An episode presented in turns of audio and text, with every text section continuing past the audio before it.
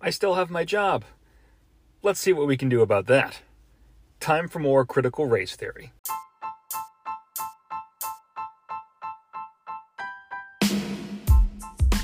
Last week, I risked career suicide just to enlighten a handful of listeners about critical race theory. If you haven't listened to it yet, please do so. I risked my job for you. Part 1 identified CRT as one of many critical theories that asks us to rethink something about society that we assumed to be true. In CRT's case, it challenges the notion that systemic racism died with Jim Crow back in the 50s and 60s. Instead, critical race theory posits that we're still living with the effects of slavery and Jim Crow, effects that are actually sustained by our supposedly colorblind legal system, housing practices, and more. CRT identifies white people, the US's dominant group, as partakers in this systemic racism, especially if we're not doing anything to remedy the problem. In other words, we don't need to behave racist on the individual level to still be part of a systemically racist society. CRT, like other critical theories, proposes that since it's in the dominant group's interest to continue the prevailing system, little gets done to solve it, as it is the dominant group that sits at the levers of power. Because white people aren't harmed by income inequality, discriminatory sentencing, and racist housing patterns, it behooves them to either ignore the problem or explain it away. So that's what critical race theory is, more or less. It's a framework to reanalyze American society, particularly for people studying law, but also as food for thought for the rest of us less intelligent people. And like any critical theory, it builds into itself a prediction that there will be pushback from dominant groups who benefit from prevailing pa- paradigms and therefore frame the theory in negative ways. I think we'd agree that prediction was 100% correct. The negative reaction to CRT has been palpable. Might it also have been justified? Perhaps so. Today, let's consider the pushback to critical race theory. I'm Ian Cheney, and this is Presidential Politics for America. In August of 2019, the New York Times began a series called The 1619 Project, and it became a high profile proxy war in the fight over critical race theory. Let's take a quick look at it.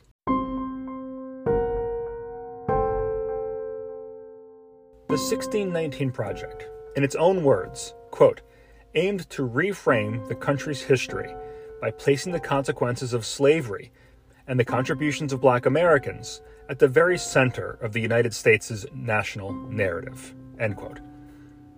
The project proposed that the new starting point for American history could actually be the year 1619, of which 2019 was the 400th anniversary, as that was the year slave traders delivered to the future United States its first enslaved Africans. It reminded readers that slavery existed in America for longer than it hasn't. From 1619 until 1865's 13th Amendment, which abolished slavery, was 246 years. It's only been 157 years since. The series produced many examples of slavery's impacts on modern society, including how fear of black Americans and majority rule shaped our Constitution how white flight in Atlanta created the city's sprawl, how slavery impacted American sports, how our prison system is an outgrowth of slavery, how racial stereotypes from the era of slavery continue today, and more. It was essentially critical race theory. Because of slavery and Jim Crow, here's what our current society looks like. It was a deeply controversial publication by beginning American history with American slavery, other dates were ignored. It didn't start with the arrival of Christopher Columbus in 1492, nor with the grit and faith of 1620's pilgrims, nor the subsequent city upon a hill colonial spirit, nor the timeless ideals of equality and natural rights in 1776's Declaration of Independence, nor the elegant framework of the U.S. government in 1787's Constitution. The 1619 Project said the heart of American history is slavery, and slavery is bad. So, would that make America bad? I don't think the 1619 Project thinks that, nor do critical race theorists, but they're understandably perceived that way. Many therefore saw it as not only inaccurate, but an assault on American history and values. One group of prominent historians voiced their objections to the 1619 Project in a letter to the Times, noting, quote, factual errors, end quote, and a general, quote, displacement of historical understanding by ideology. In response, President Trump authorized the 1776 Commission. Its purpose was to tell an, quote, accurate, honest, unifying, inspiring, and ennobling, end quote, history of America, a goal implicitly attacking the 1619 Project as none of those things. The Commission published the 1776 Report, a 45 page document that re centered American history around the principles enshrined in the nation's founding documents, while also attacking progressivism as a pox on American education and society. A nakedly partisan rebuke, it pushed back on the 1619 Project's, quote, historical revisionism.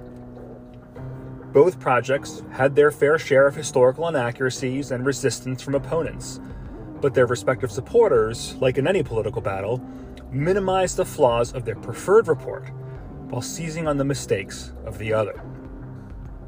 The 1619 Project versus 1776 Commission became the most high profile front in the war over critical race theory. It was being played out between our greatest legacy newspaper and the President of the United States. Indeed, the 1776 report directly rebuffed critical theory, complaining about those who believe, quote, there is no ultimate or objective truth, end quote, and that CRT, quote, stresses racial divisions. The debate was just getting going. In the three years since, resistance towards CRT has consumed discourse from our national parties down to our local boards of education.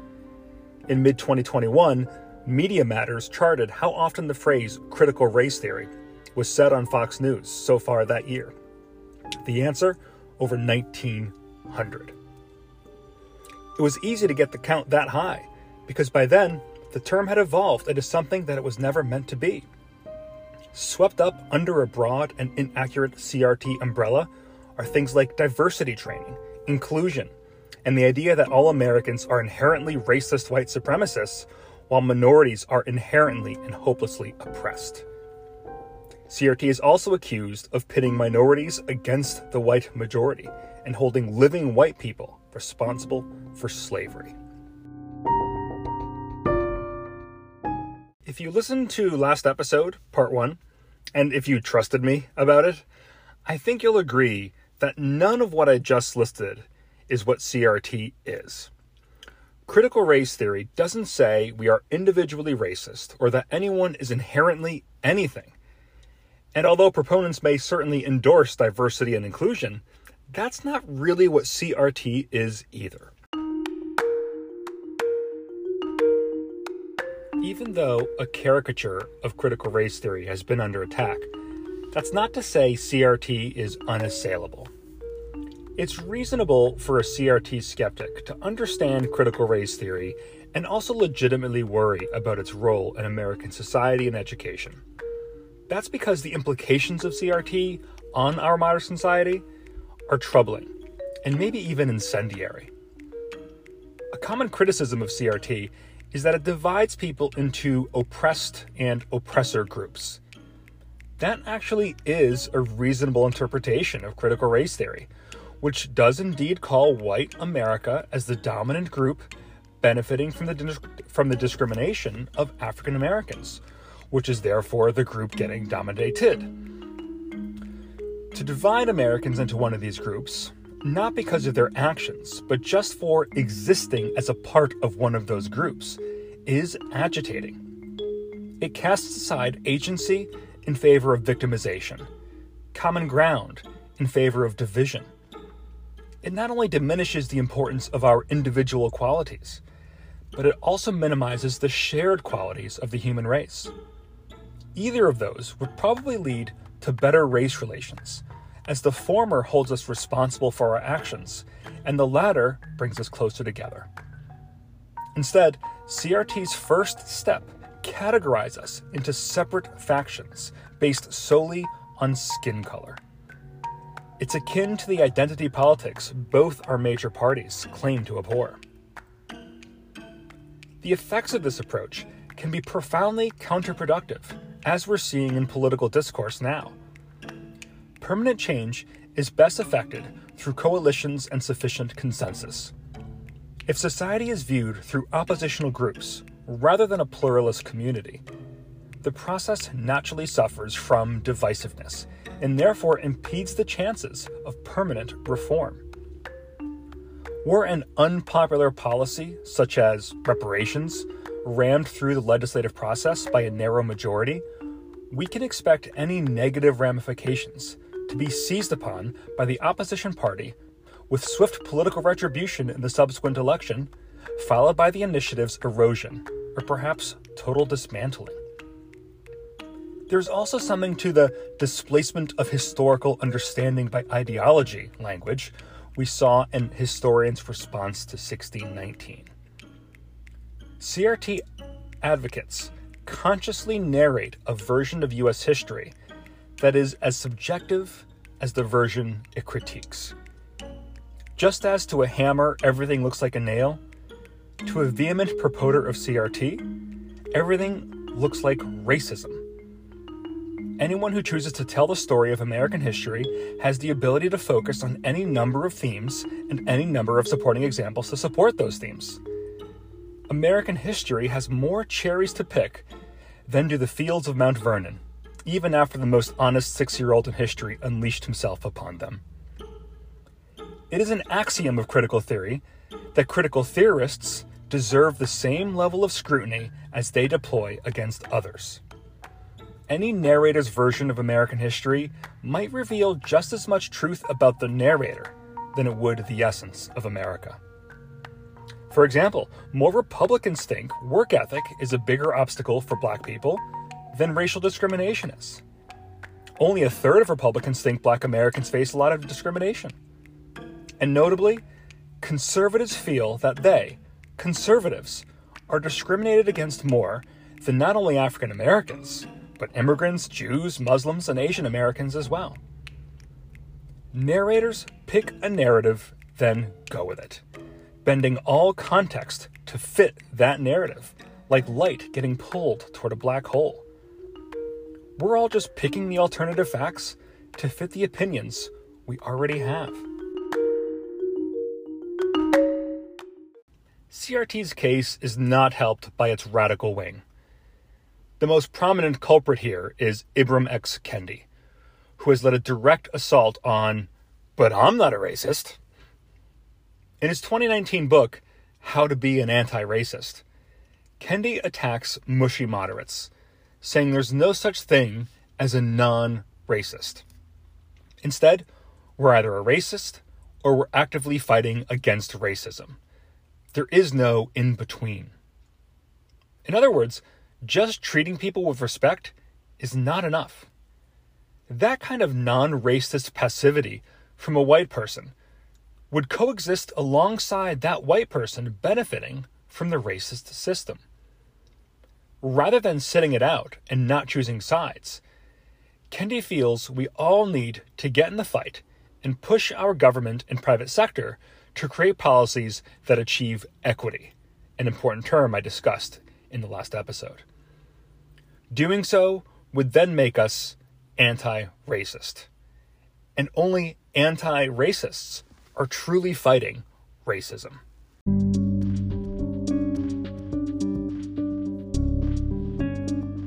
So, what do Kendi and those that align with him think we need to do to avoid being racists? On the private sector side, that would mean each of us spending our dollars into businesses owned and operated by African Americans or at least businesses that have a history of equal outcomes in hiring practices and pay, while discouraging investing in companies that have a record of racial discrimination in those areas. On the government side, CRTists would want voters to pressure lawmakers to tackle the patterns of racially disproportionate money lending and criminal sentencing, among other inequitable outcomes that they think our lawmakers should proactively address. Perhaps the most understandable equity seeking policy is affirmative action, an initiative that seeks out or accepts groups that are disproportionately absent in schools and places of employment. In practice, that might include rejecting a white applicant who's just as qualified as a minority applicant solely because of the applicant's races. Some instances of affirmative action even implement racial quotas, so that a certain minimum percentage of accepted applicants are minorities, regardless of whether they have a transcript or resume as robust as some rejected white applicants. Affirmative action clearly prefers equity to equality, as it works to achieve better outcomes for disadvantaged groups by offering them unique opportunities. This practice fits well inside critical race theory. Proponents of CRT see affirmative action as ways to help disrupt discrimination and the poverty cycle of African Americans, which have roots in slavery and Jim Crow and are therefore echoes of those abolished but consequential institutions. A common charge against affirmative action, and therefore equity in CRT, is that they constitute a sort of reverse racism. If an employer or university selects black transcripts over otherwise comparable white transcripts due to the applicant's races, is that not preferring one race to another? And is that not the definition of racism? Wouldn't actively holding back the opportunities of one person because of their race all in the name of racial equity, be missing the forest for the trees? Conservatives instead advocate for race neutral policies in government, universities, and the private sector. In the words of Chief Justice John Roberts, who in 2007 wrote an opinion against the Seattle School District that hoped to redistribute schools, students to schools so that public schools demographics matched the city's racial breakdown. He said, quote, "The way to stop discrimination on the basis of race is to stop discriminating on the basis of race." There's also a compelling argument to be made that the Kendi wing of CRT is so aggressive that whether or not that aggression is justified, it can cause more harm than good. Polling suggests that center right and center left Americans are open to the notion that there's still discrimination in America and would back a reform movement, but if the language used, like racist and anti racist and nothing in between, is deemed too harsh, or the reforms prescribed are too unpopular or impracticable, then the resistance will be loud, and pliable voters are more likely to recoil than lean in. Perhaps an analogy here could be the post George Floyd outpouring of support for the African American community, Black Lives Matter, and some police reform. Until Black Lives Matter started pushing defund the police. And most of us were like, wait, what? Those good faith arguments against CRT have been paired with some pretty bad faith ones. Chief transgressor here is Christopher Rufo, every bit the radical Ibram X. Kendi is, but a more effective one. Like Kendi, Rufo seizes on a genuine theory, Kendi on CRT as actionable theory, and Rufo on CRT as the wrong way through which we should view American society, and, like Kendi, turns it up to 11.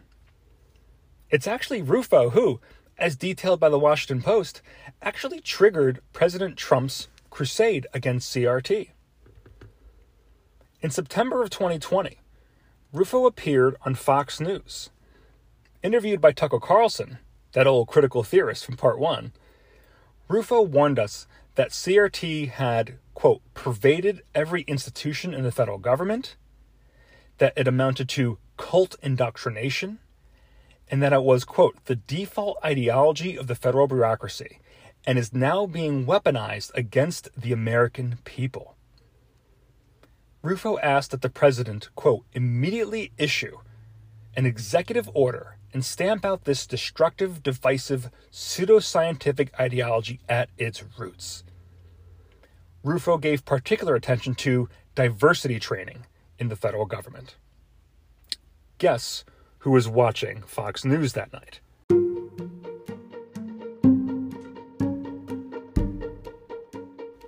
Rufo's Tucker appearance was on September 1st, 2020.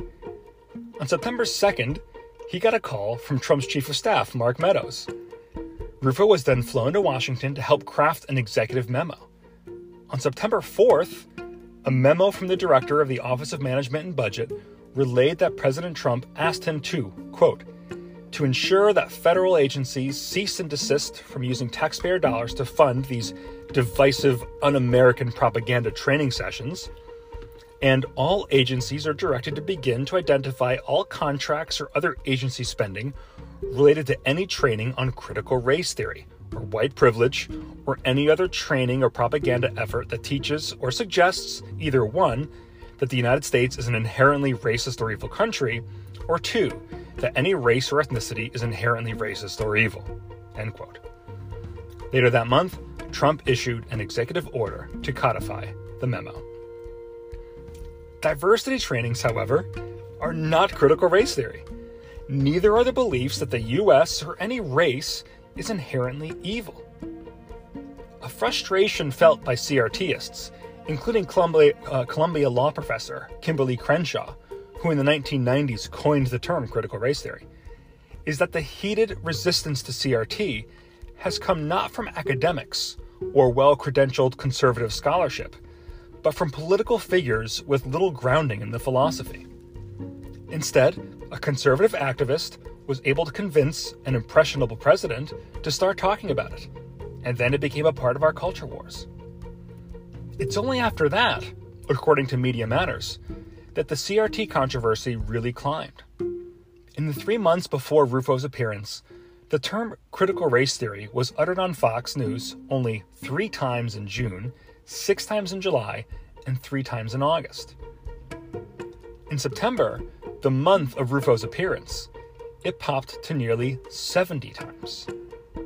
And here are the numbers of March, April, May, and June of the following spring 107, 226, 537, and then in June alone, 901 times critical race theory was mentioned on Fox News. Media Matters also analyzed Facebook posts during this time and found that 90% of 90% of Facebook posts mentioning critical race theory, a left-leaning field of study, came from right-leaning pages. It wasn't actually CRT getting discussed, but how conservatives understood it to be. By May of 2021, Fox was framing CRT as a more important issue than the economy. By June, Senator Ted Cruz, a Republican from Texas, said that critical race theory says America is, quote, irredeemably racist, and that, quote, it's every bit as racist as the Klansmen in white sheets. And again, this theory has been around for decades. Rufo himself had focused his recommendations on fairly recent diversity training in government, which itself was a response to current events George Floyd's murder and renewed concerns about discrimination. Rufo recognized the potential of critical race theory as a perfectly phrased boogeyman. So he threw everything he didn't like about racial discourse under CRT's historical meaning. Then he used Fox News to speak directly to a watching president who was all too eager to take over from there. In other words, it wasn't actually CRT that was coming under fire, it was fake CRT, a new catch all term for any acknowledgement of racism in America or uncomfortable conversations about it. Rufo's strategy had worked, and he proudly admitted to it. In a March 15, 2021 tweet, Rufo said, quote, we have successfully frozen their brand, critical race theory, into the public conversation and are steadily driving up negative perceptions. We will eventually turn it toxic as we put all of the various cultural insanities under that brand category. I started the part one episode by saying we need to define our terms. It's easy for one side of a debate to dismiss the other side if they stereotype the other side or think the worst version of their opponents is a stand in for all of them. Some liberals falsely argue that conservatives, by fighting against critical race theory, want to wipe away slavery or Jim Crow from history books. There's no evidence of that. Even President Trump's 1776 report addresses and laments slavery. Both sides believe slavery is an important part of American history that needs time in the classroom. Some conservatives, meanwhile, argue that critical race theory and the liberals who endorse it hate American values or are self loathing whites who think all people with white skin are born guilty. This accusation isn't grounded in fact either. If those premises were pulled, I'm sure they'd have majority disapproval, including from myself. As usual, both sides make assumptions of the other side much in thanks to goading from ideological media. But if we defined our terms, we could find majority support for wanting to address the causes and effects of discrimination in the United States. Even at the height of CRT controversy in mid 2021, a Reuters Ipsos poll found that three quarters of Americans, including strong majorities of Republicans, thought we should teach about the impacts of slavery and racism. You know what that sounds like? Critical race theory. CRT does not say that America is evil or irredeemable, or that our founding values are lies, or that racial groups are inherently good or bad, or that they will always be dominant or oppressed. It wants the long arc of the moral universe, in the words of Dr. King, to continue bending toward justice for us to grow out of darker days and into brighter ones, just as the country has been doing for a long time, thanks to people who tilt toward the sunlight. CRT wants us to not only recognize the wrongs of American history, but to recognize how those wrongs of the past affect the present and how what we do in the present can affect the future. In the process, we can actually better manifest the values in our founding documents aligning reality with their vision. In a way, critical race theory is a civic call. How can we all help our country reduce racial inequality? CRT argues we must be able to acknowledge the problem of discrimination, because if we don't acknowledge it, we can't fix it. After we acknowledge it, we can then talk about it. However, since it's uncomfortable to talk about racial discrimination and our perhaps inadvertent role in it, we first have to learn how to talk about it. And studying CRT is a way to do that, whether it's right or wrong. And where do we learn and study?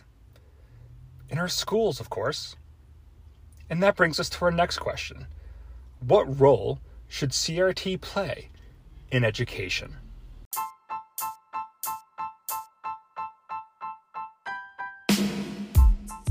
I'll save that for the third and final part of this series. I know, another cliffhanger. I'm the worst. But I hope you'll nevertheless tune in next time. Until then, I'm Ian Cheney, and this was Presidential Politics for America.